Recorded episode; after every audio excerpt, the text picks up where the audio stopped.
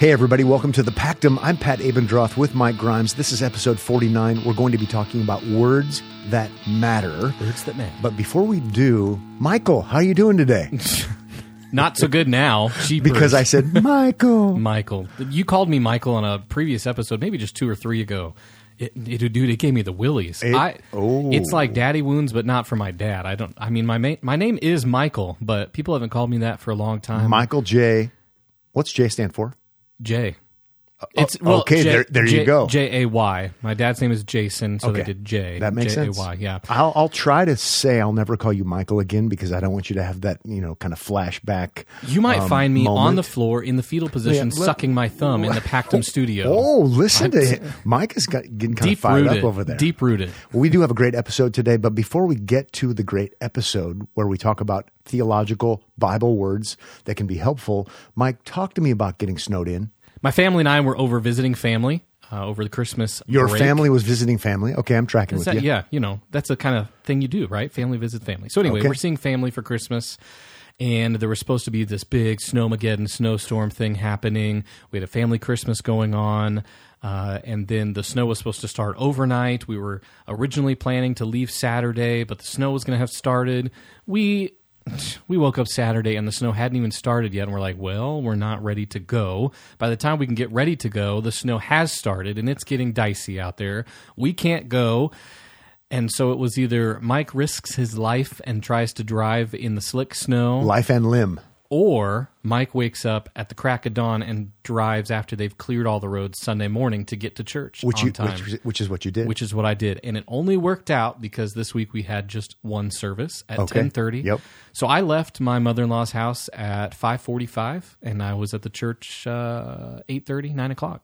Okay. And, and I and, saw several semis in the ditch ooh, on the way. So I not thought, good. good choice. Not good at all. I borrowed clothes because I didn't have... church clothes. I mean, I was still wearing my tennis shoes. It was hilarious. I had one of our church members come up to me and say, "Are you not leading music today?" Oh. I said, "Oh, I am." So it was a trip. It was fun. So as you're listening, Pactum verse listeners, I saw Mike Grimes on Sunday morning. He was leading up front, and then I got up to do scripture reading, and as people are getting back to their seats after greeting one another, I said, "Hey, how's it going?" Uh, before I do scripture reading. And this is kind of behind the scenes. He's like, "Oh, pretty good. I have borrowed clothes on. And, uh, and I'm here." Yep. So it worked out. The things you don't know that are happening in the midst of the service. Yep. So thankful yep. for that. Yeah. So on today's episode, what we're going to do is we are going to talk about eighteen important words. In yeah. fact, one person said they're the eighteen words that are the most important words you will ever know. Yes. That's from a book title by J I. Packer. Yep. What we're going to do today is work our way through these eighteen words. We're going to do so quickly. If you are a Bible student and have been for very long, you're a pastor, you're a Bible teacher, Sunday school teacher, I think you'll know all of these words. Yep. And this is just a refresher, a reminder, but this is also hopefully going to be a good tool for you if you want to help other people get up to speed. Yeah. So every culture has a culture. Every every Christians have a there's a certain language that we have. I should sure, say yeah. every culture has a language. And while this won't answer every question for you, let's do these eighteen important words that'll bring you up to speed. It'll get you from the on-ramp onto the freeway or the highway, yep. depending on where you depending live. Depending where you are. Yep. Uh-huh. That's kind of the idea. So we yeah. want to spend less than two minutes. Maybe we'll do some less than one minute, but less than two minutes on each of these words just yeah. to give you a preview. Yeah, let's give them a little preview. So words like revelation, scripture, Lord, world, sin, devil.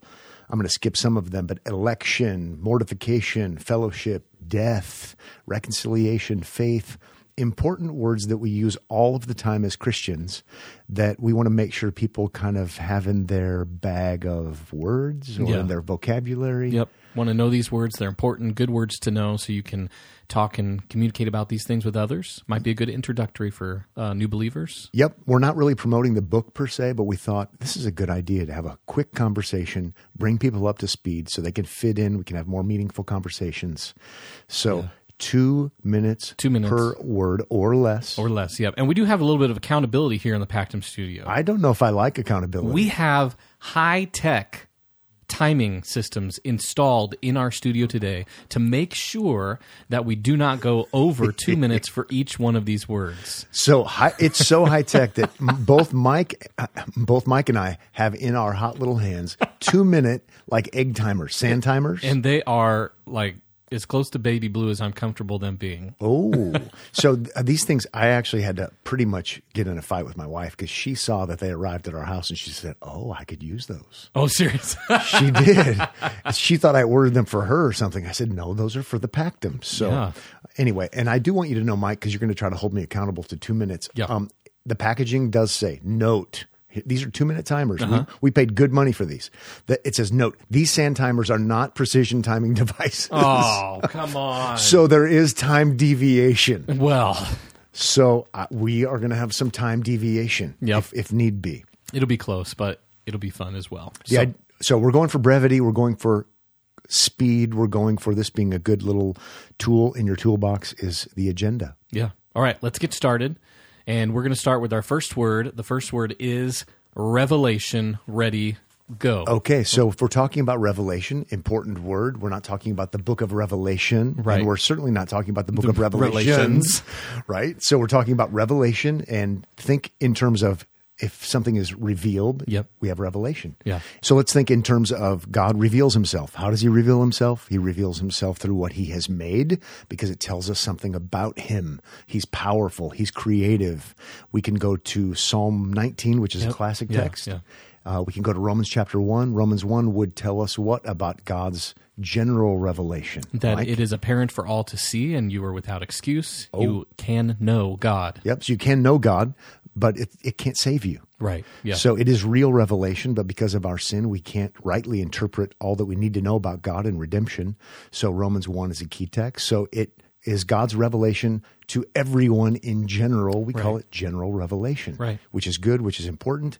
And then God has another book, if you will, some theologians like to say, yep. and it is his book of special revelation yep. uh, because he reveals himself not to everyone in general, but there's a specific kind of revelation that is redemptive. Mm-hmm. So we have the Lord Jesus Christ as God's ultimate revelation. Yes, Hebrews, Hebrews one. Yeah, Hebrews one is a classic example of that.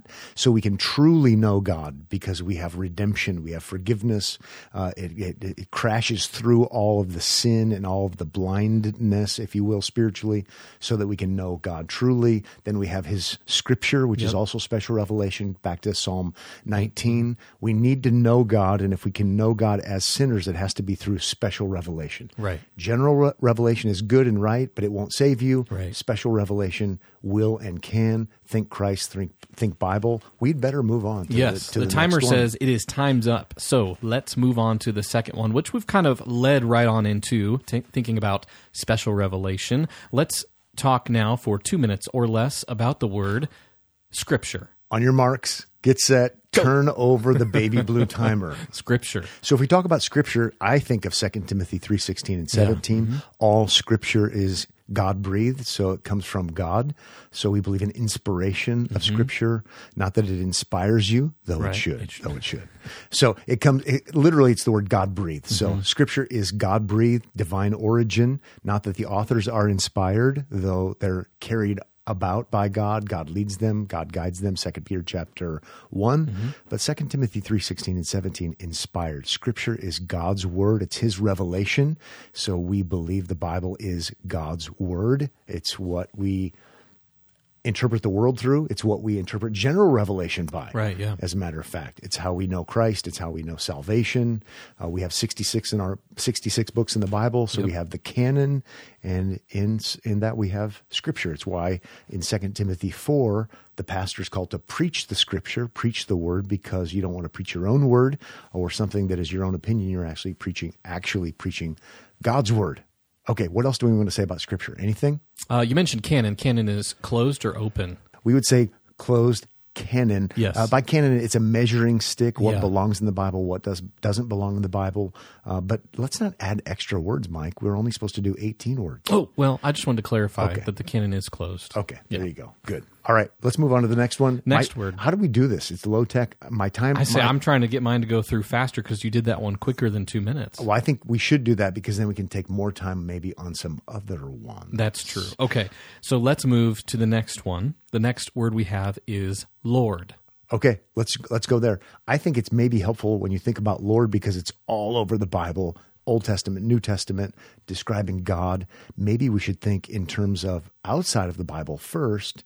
A king is a lord, mm. right? So yeah. when you're talking about royalty, you're talking about a lord. Think of the old movie you're going to watch, the old film, and someone might say, yes, my lord. Yes, mm. yes, my lord. Yeah, yep. Because they're acknowledging someone is in authority over them. They're they're superior. They're someone they have to obey. Right, yeah. So let's think sovereign because that's a title for king or queen. Yeah. So when the Bible talks about God as Lord, well, he is the Lord because he's the Lord of lords. Mm.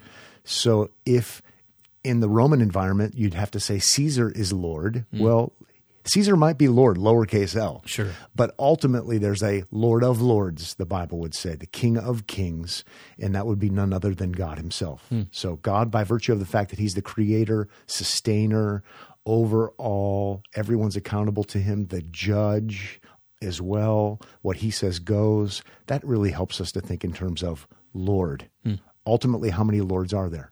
One. Yeah, ultimately there there's only one, yeah. but there are many lesser lords, right. lowercase l. Right. I like it. What the I like what the Bible says regarding Lord. It says there is the only sovereign, the King of Kings and Lord mm-hmm. of Lords. First Timothy chapter six verse fifteen. Uh, Jesus is Lord because he's divine. Romans chapter ten verse nine.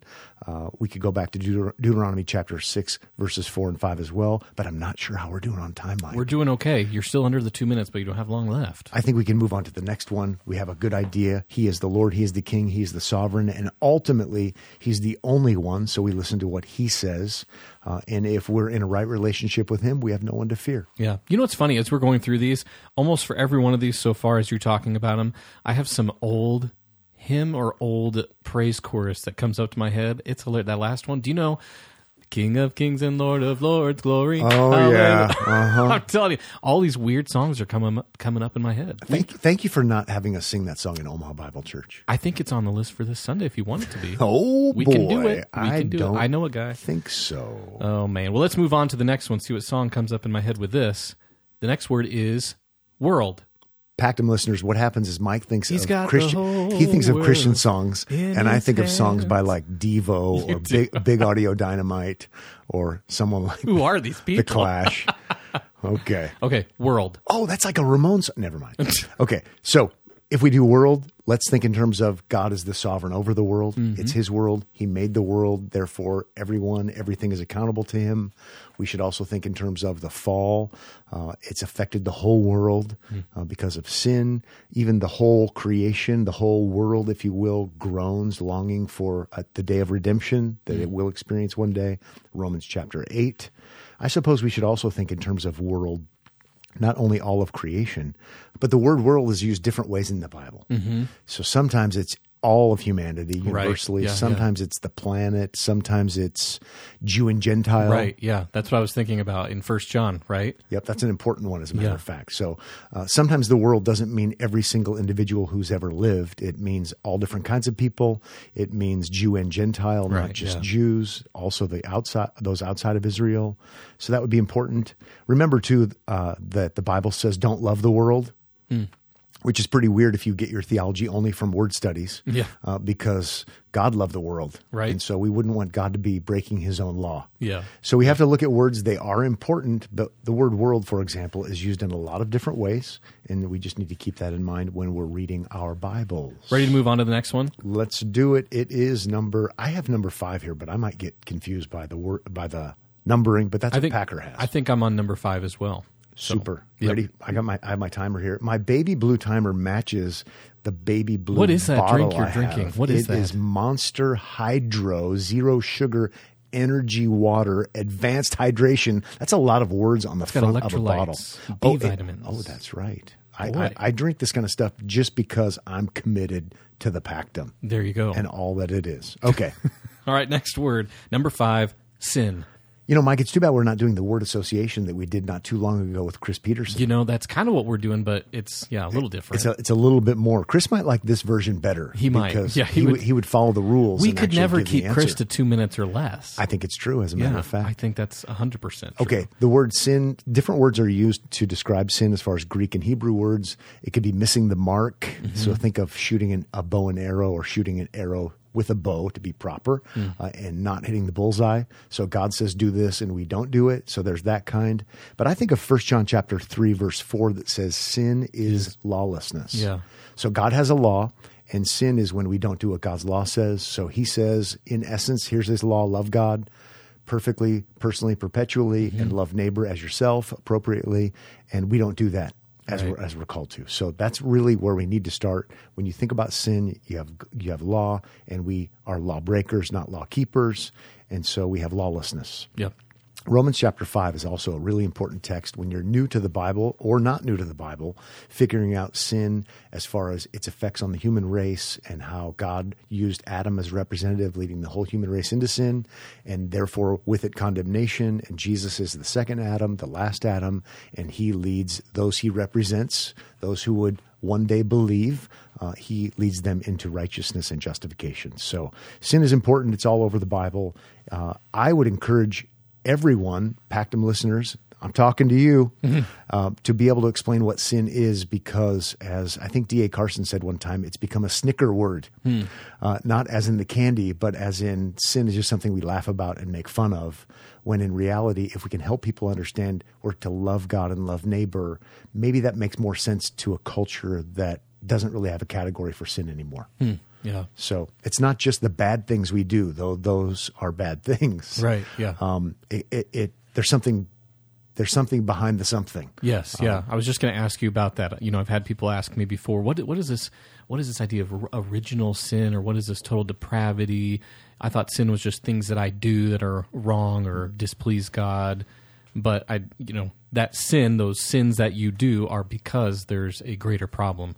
And that is your sinful nature. Yep. And, and acting according to your nature. And going to your point about total depravity, we did do an episode one time on questioning Calvinism. Mm-hmm. And so if you want more information on sin and its effects, so total depravity, maybe total inability would be better. It doesn't mean people are as bad as they could be, but it does mean people are bad enough to not be able to save themselves. Right. So there, no one does good, no, not one. Ultimate good. I don't know what episode that was, but we probably are going to sure. take forever to find it. If we yeah, take. we will. We'll take forever. Let's go on to the next word that we have on our list, number six, devil. Did you see that movie, M. Night Shyamalan, the movie Devil? No. Oh, don't.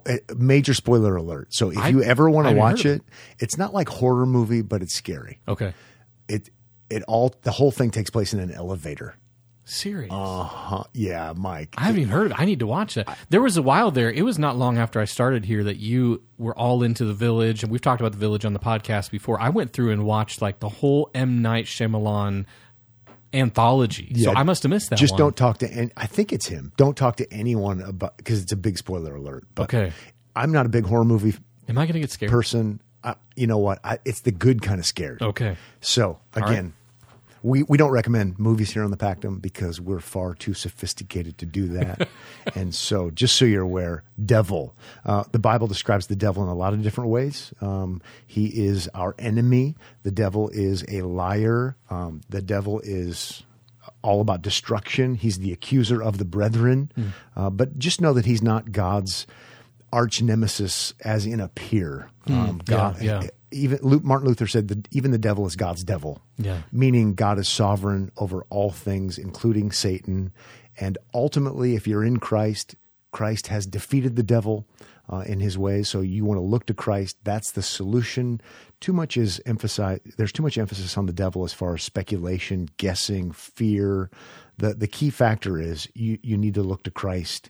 And if you're in Christ, you're safe from the devil. Mm-hmm. Um, that's an uh, you know generalization. But the way to combat the father of lies, the one who disguises himself an, as an angel of the light, is to look to Christ. How did we do on time on that one? That one was a quick one, but oh. I was just going to mention, I always think of Romans sixteen uh, when I think of the devil, Ooh, how we will yeah. soon crush him under our foot because of Christ. Super good. Yep. The oh, imagery yeah. borrowed from, from the garden. Didn't you used to wear your boots when you would... This is hearkening back to Harley Davidson days. So I used to have some pretty tough looking boots with, uh, I don't know what you call them, but they made me feel tough, like I'm going to stomp on the devil's stomp head. On the devil's so head. I'm glad we're I'm glad for progressive sanctification. We are beyond boots and devil stomping uh, here at the church. We only do the snake handling now in the basement of right. the church. Yep, yep. And the only boots we wear are John Owen boots. Oh, that's true. Knee high, not Italian, Spanish. Spanish, knee high. Yeah, I, John Owen. I, I, I would wear some of those, especially to evangelical conferences.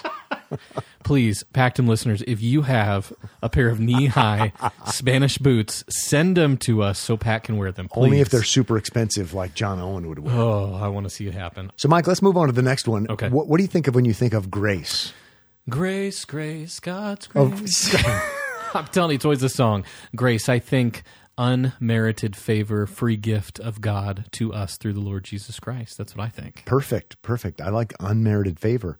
And we could even ratchet it up, given the fact that God's grace is extended to sinners. Mm, yeah. We could even say with Meredith Klein, it could, it's it's demerited favor. Mm, yeah, yeah, yeah. So it's not like we're neutral and God gives us a nice gift. We actually deserve condemnation. Right. He gives us salvation in Christ, and it comes to us by grace alone, uh, nothing we've earned. So that's pretty important. It's also important, especially for folks who are newer to Christianity, and maybe you're coming out of a kind of a pseudo-Christian background. Grace, grace is nothing. Mm. Uh, grace is not a thing. Grace is not a substance. Yeah. It's not a powder. Uh, it's not something you go to church to get your little grace cup filled up sure. with. Uh, and some people tend to think that way, mm. so more so in the Roman Catholic tradition. Uh, but grace is... I mean, it's unmerited favor. We get salvation is what we we receive salvation yeah. uh, by grace, but we don't really see we don't really fill ourselves up with grace. Mm. So it's not that concept. We receive Christ, but we don't deserve Christ. But it's because of God's grace. Mm. He doesn't give us what we deserve. He gives us something good instead. It's important that we know that. Yeah. That's good. Sometimes we talk about sovereign grace. If, yeah. you're, if you're thinking in terms of Christian vocab, yep. uh, God gives it to whom he desires. He doesn't owe it to anyone. Uh, so it's important sometimes to have that in mind when we talk about God's grace. Mm, yeah. So moving on to the next word, mediator. I love First Timothy chapter two, verse five. This you says, were going to say it. There is one God and one mediator between God and man, the man Christ Jesus. Yeah. So you don't need a mediator if everything's going swimmingly, yes. which is a word we like to use sometimes. Swimming. If everything's great, if you're at peace with the other person or party, you don't need a mediator. Mediation assumes there's conflict. Yeah. And so there's conflict between us and God. Romans five says we're God's enemies. And so there's hostility because of sin. We need a go-between, if you will. Maybe that's too...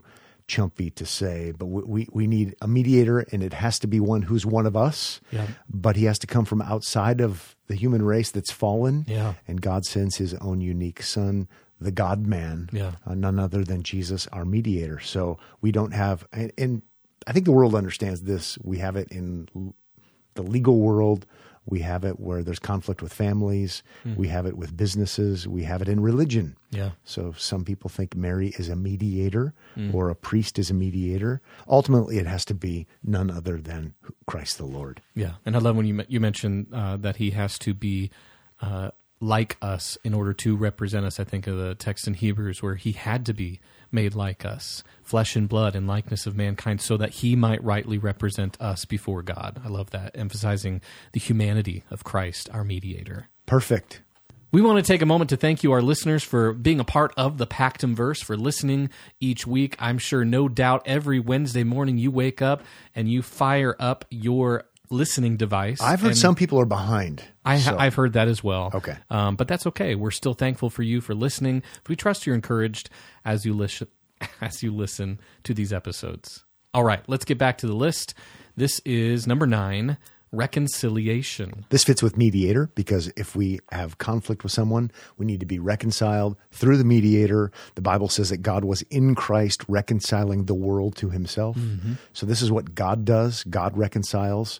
Uh, we don't meet him in the middle. Mm. He's the one who has to do it from start to finish. He does it does it in his son, the Lord Jesus. Romans five is a great text on this. Uh, Second Corinthians chapter five, Ephesians chapter four, Colossians chapter one. Uh, we need to be reconciled. And the beauty of that is, if we are truly reconciled to God in Christ, by faith in Christ, God's provision, now we have a basis for even being reconciled to one another. Mm. So now we can have the dividing wall between Jew and Gentile torn down. Sure, yeah. Now it doesn't matter who you are, what you look like, where you're from. Christians are united in Christ. Mm-hmm. And so while it may take some work to work that out, so to speak, hmm. there's a basis, there's a foundation for us getting along with each other because we're actually united in Christ. We've been reconciled in Christ. We have a mediator in Christ. Uh, none of us are better than others because we're all sinful. Mm. It's because of what Christ has done. So now I can see people differently. They can see me differently. They can see me in Christ. I can see them in Christ. Super practical. So, Pat, when you talk about reconciliation, I think about uh, Second Corinthians five. Uh, Paul says we have the ministry of reconciliation. What is that talking about? It makes me think of gospel preaching, but to, to be honest with you, I can't remember what I said when I preached on it because I'm sure I could give a much better answer if I could recall read, those notes. If I could recall my notes. But we are called to preach Christ. Christ, who is the reconciler, and we're called to preach Christ to anyone and everyone, uh, to be reconciled to God mm. by faith in Christ. And that's our unique and special kind of ministry that we have uh, to a lost and needy, unbelieving world. So it's not us reconciling people to God. You mentioned reconciliation. That's God reconciling us to himself ah, through but, Christ. Yeah. But it's not our ministry of reconciliation is that we go and... Fair enough. Yeah, okay. Good point. But but we have this unique opportunity. Right. We used to say privilege, but we can't say that anymore. No, no. So we have this unique calling from God to preach Christ because God uses means. Yes, yeah. And he uses the means of the proclamation of the gospel. Yeah. So it's actually a wonderful thing. Yeah, awesome. Okay, let's keep going. Uh, two minutes or less, faith. Oh, faith. Faith is one of my favorite words to talk about because I know as a missionary, so to speak, most people I'm talking to in the twenty-first century in modern America and beyond, faith is like something that is in faith. Hmm. Uh, it's your religious preference or something like that. Yeah, yeah. So we have to think in terms of when Christians are talking about faith, we're not talking about faithfulness. Right. We're not talking about faith in faith. We're talking about trust. trust. We're talking about trusting in something historic, something factual. Mm. We're talking about trusting in the one who is resurrected bodily mm. and ascended. As J. Gresham Machen would say, faith is only as good as its object. Mm. Yeah. So don't believe in yourself. Don't believe in other people, but do believe in Christ. Mm. Have faith in Christ. Trust in Christ because he is victorious and he's a real Savior and he is therefore worthy of our confidence, worthy of our trust. Uh, faith is not, again, faithfulness, although faithfulness is good. Right. Romans chapter four, verse five says that God justifies, he declares righteous, a word we're going to get to. He saves, if you will, the ungodly. Mm. And in Romans chapter two, three, four, five, one, all over the place, it's by faith. Yeah. And one important thing to a new Bible reader is sometimes the Bible doesn't elaborate on faith in Christ because the Apostle Paul's so used to saying faith, faith, faith, faith. He's assuming we understand mm. that it's faith in Christ. It's not just faith for sure. faith's sake. Mm. It's a good exercise to go through Romans and just start underlining the word believe or faith or something similar to another synonym, but just know that there's a greater context. It is faith in the finished work of Christ. Hmm, that's good. That's good. Uh, let's move on then to the next word, which we've had some episodes talking about, and that is justification. Mike, I just mentioned it. It's as if I'd read the book before. It's like you knew where we were going with this. It is just like that. So justification is just as if I never sinned. Which we talked about that, didn't we? We did. Mike is laughing at me because we actually don't think that that's true because if we're really going to flesh it out, justification would be just as if I always, always and yeah. forever perfectly kept God's law. Yeah. Because it's a legal word. Uh The opposite is condemnation in Romans chapter five. So if you disobey God's law, you'll be condemned by the judge. If you perfectly keep God's law, you'll be declared righteous. You'll be justified. Uh, that's impossible for us, but we have Jesus Christ the righteous. Mm-hmm. And so justification is where God declares us righteous. He declares us a law keeper, even though we're not, based upon the work of another, based upon the work of Jesus. So we love to be forenzo-centric mm. uh, because we love the doctrine of justica- justification. It's a great reality because we don't want condemnation on our own. We want justification in Christ. Yes. Yep. So classic Reformed doctrine, but it's actually just a classic Bible doctrine. Hmm. So, Pat, we would say we're justified by grace alone, through faith alone, on account of Christ's finished work alone. We absolutely would. So what about sure? What about James two that says, you know, hey, you're not justified you're, by faith alone. Yeah, you're, oh, you no. got to do the good stuff to get the justification. We're gonna have action. to change churches. Yeah. Who would have thunk it? Well, it's actually not that complicated. James is a great book of the Bible, James chapter two. You're not justified, but in that context, you're not justified by faith alone. In that context, he's not emphasizing your relationship to God. Uh, and the way God sees you, he's re- he's emphasizing your relationship to other people. Mm. So you can show that you're justified by your works, mm. but you're not actually justified by your works. But you can show right. your neighbor that you truly are different by your actions. Yeah. So the Apostle Paul and James were happy to go on vacation together uh, with matching T-shirts because they were just emphasizing two different things, but they would have been believing the exact same thing about justification. Right. Yeah, yep. Okay, we've got six words left. We're coming to the home stretch. I think we have six left. Okay. All right, so next word on the list, regeneration. From Titus chapter three, verse five would be a great text that talks about the washing of regeneration. Yes, yep.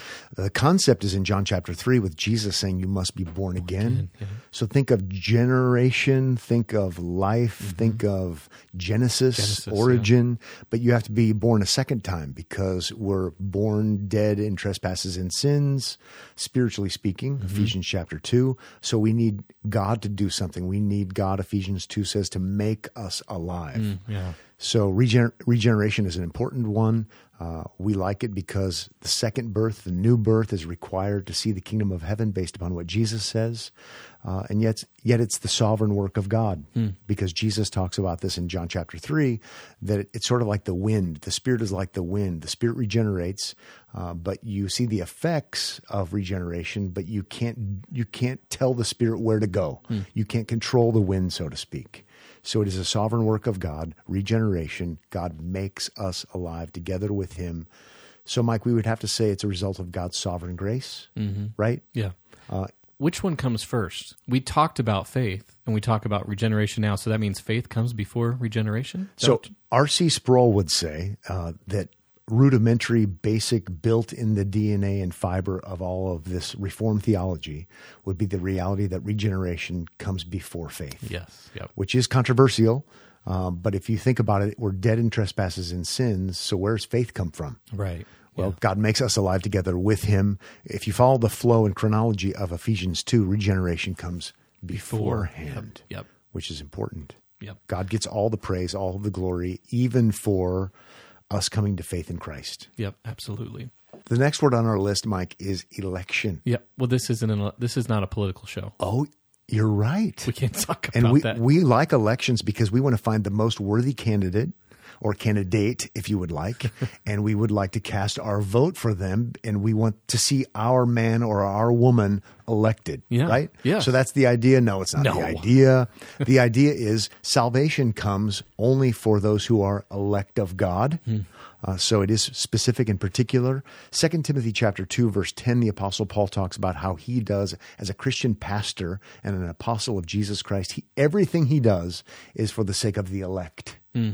Interestingly enough, yeah. he says something similar in Titus chapter one, verse one, Paul, a servant of God and an apostle of Christ Jesus, or Jesus Christ, for the sake of the faith of God's elect. Hmm. So before faith, yeah. uh, we even have God's election, election. election.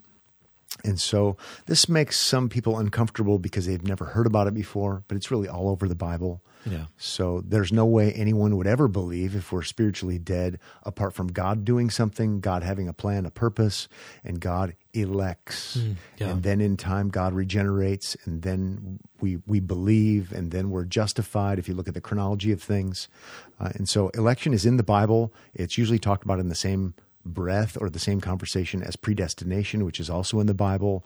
It's not meant for controversy. It's meant for humility. It's meant for praise. It's meant for comfort. Yeah. Romans eight, Ephesians chapter one. Yeah, yeah. Here on the Pactum, we do believe in election, and you're really going to have a hard time with the Bible. You're really going to have a hard time understanding that salvation is of the Lord mm. if you don't have a category for election. You yeah. know, it's a hard pill to swallow sometimes for people. So we suggest if you understand sin first and depravity, right, right. then it all all starts to make sense. Yes, most definitely. Okay, let's move on to holiness and sanctification. Holiness and sanctification. I think in our book here by J I. Packer, eighteen words, the most important words you will ever know, uh, I think he snuck one in there. Holiness and sanctification. Yep. Because sure the table did. Of contents says there's only seventeen words. I say there's seventeen. Yep.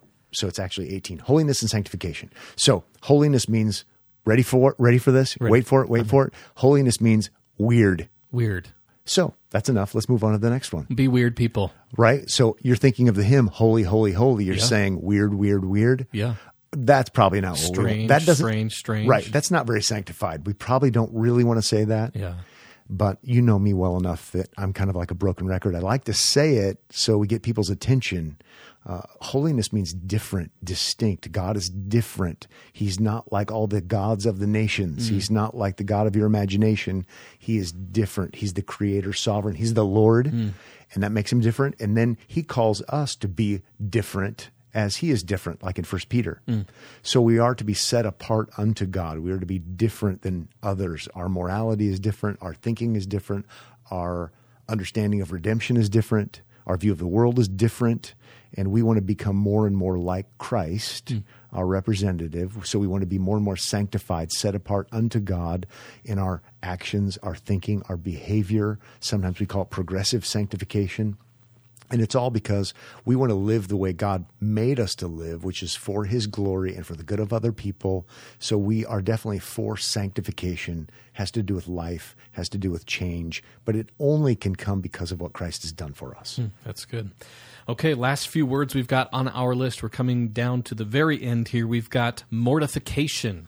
That is a big word. That John Owen. John Owen is the mortification guy. There you go. So if you listen to our Owen series, which we would highly recommend. Absolutely. It comes very highly acclaimed. um, mortification is uh, you're, if you're mortifying the flesh, you're you're putting it to death. Mm. So think of a mortician, which is kind of gross. Yeah, we, we like morticians. Yeah, uh, yeah. But, but it's gross to think about. Death and yeah. death is bad. So, so we want life, but we want to mortify the flesh. We do want to fight sin, uh, and it is a battle. Even though God has accepted us in Christ perfectly, fully, completely, uh, the Bible says we have been glorified, even though we haven't been yet. But it's sure. But in the meantime, here on earth, we want to honor Christ with the way that we live. Mm. It's part of sanctification. Part of holiness is fighting sin. Mm. So we don't want to be passive. Uh, we want to be active. Uh, in fighting against sin and becoming more and more Christ-like in our actions and our behavior. I think older writers would say in our conversation. Hmm. And they don't just mean our our, our our words. Yeah.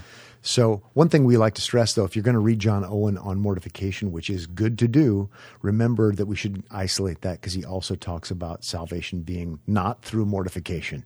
Hmm. Well, it, it's right, yeah. free. It's because of what Christ has done. And now we do want to mortify the flesh from our safe position of being justified. Right. Yep. Okay. Next word on the list, two left to go, is fellowship. Fellowship. This just, this makes me think of the episode where you said, I have a pie at my house. Oh, oh. Was it, I have a pie or I have pie at I my house? I have pie at my house. Still to this day, people mm, want that on a t-shirt. They do. It's, it's still, a, it's requested. It still needs to happen. So I think of pie because, you know, fellowship is where you get together and you do Christian gluttony together. Yeah. And as long as we call it, as long as we call it fellowship, Pop Providences. We can eat as much as we want to, uh, even if it's not a feast day. So fellowship is, think of partnership. So we're together with other believers. Mm-hmm. God has called us to be with other believers and to do ministry with other believers, the one another's. Yeah. I think of even like Philippians chapter one, where it talks about standing firm in one spirit, mm. striving together for the furtherance of the gospel. Yeah. That's fellowship. Yeah. So in, in a lot of ways, it's not passive where you just get together and eat pie, eat pie as much right. as we might like pie. Uh, you're actually doing ministry together to yeah. accomplish something. Yeah. So it could be one another's encouragement. It could be bearing one another's burdens. It could be promoting and defending the gospel. Right. Yeah. So think active ministry and not just passive gossip fest sure. where you get to have bad coffee. We have good coffee we, at Omaha have, Bible yep, Church, yep, just yep. for clarity's yep, sake. Good stuff. But don't think of it in those terms. Right. Wow. Not alone, but together. Final word. Final word. Death. What a way to end. That's, yeah. We're going to end on death. Think of death as separation in a very literal kind of sense. Uh, but think, you know, the life from the body, Uh, we we mm. leave the tent, so to speak. Sure. The Bible teaches that death is a result of sin and rebellion. It's a consequence. So the wages of sin is death. Yeah. So death is not a good thing. Death death is the enemy. Uh, death is a problem. So even in terms of when I go to a funeral, I, yes, I'm going to praise the Lord that someone who I cared about is in heaven now, absent from the body, present with the Lord. Um, so let's have it be a celebration, but I also want it to be a funeral because death is bad. Yeah. Uh, yeah. Death is not how it's supposed to be. It's not the product of evolution. It's not progress. It's actually a bad thing.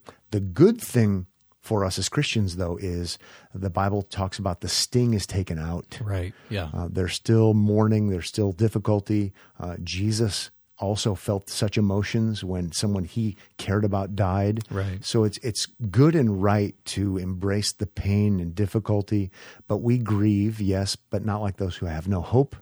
Uh, because of the bodily resurrection of Jesus on behalf of those he would be raised for. And so I think of John eleven. Mm, yeah. John eleven is the awesome text. It really is. Right? Yeah. Uh, the gist of John eleven is Jesus says, though you die, you will live. Yeah. If you believe in me, because he conquered sin and death, guaranteed, absolutely, as sure as Jesus was raised from the dead, all who trust in him will be raised from the dead. It's awesome. Also. Yeah. So wages of sin is death, but the free gift of God is eternal life in Christ Jesus because he's overcome it. There we go. Sand timer has a few granules left. Mike, how are we going to end the episode? Well, hey, thanks for joining us as we've gone through seventeen and a half and or eighteen different words that and, are important. And or and there are other important words that I would add to the list, but we were just following the script handed to us for today. Right. Yep. And we do think it will be helpful for folks to kind of get brought up to speed. We trust it's been an encouragement to you, something you can go back to time and time again or recommend to others as well. Absolutely. And if you want to get in touch with us, you can find us on Twitter, yep. right, at The Pactum. The Pactum. And at The Pactum Theology on Instagram. Instagram. Yep. Yep. And I think we're going to start dabbling in some other forms of social media, given yes. all the craziness happening given in our world. Given all of that, we may as well just uh-huh. jump on we'll the bandwagon. We'll do that. But in the meantime, we're thankful that you're listening to The Pactum. We're thankful that you're liking and sharing The Pactum. Uh, we're grateful for that, and we want you to know that we will see you next time here on The Pactum.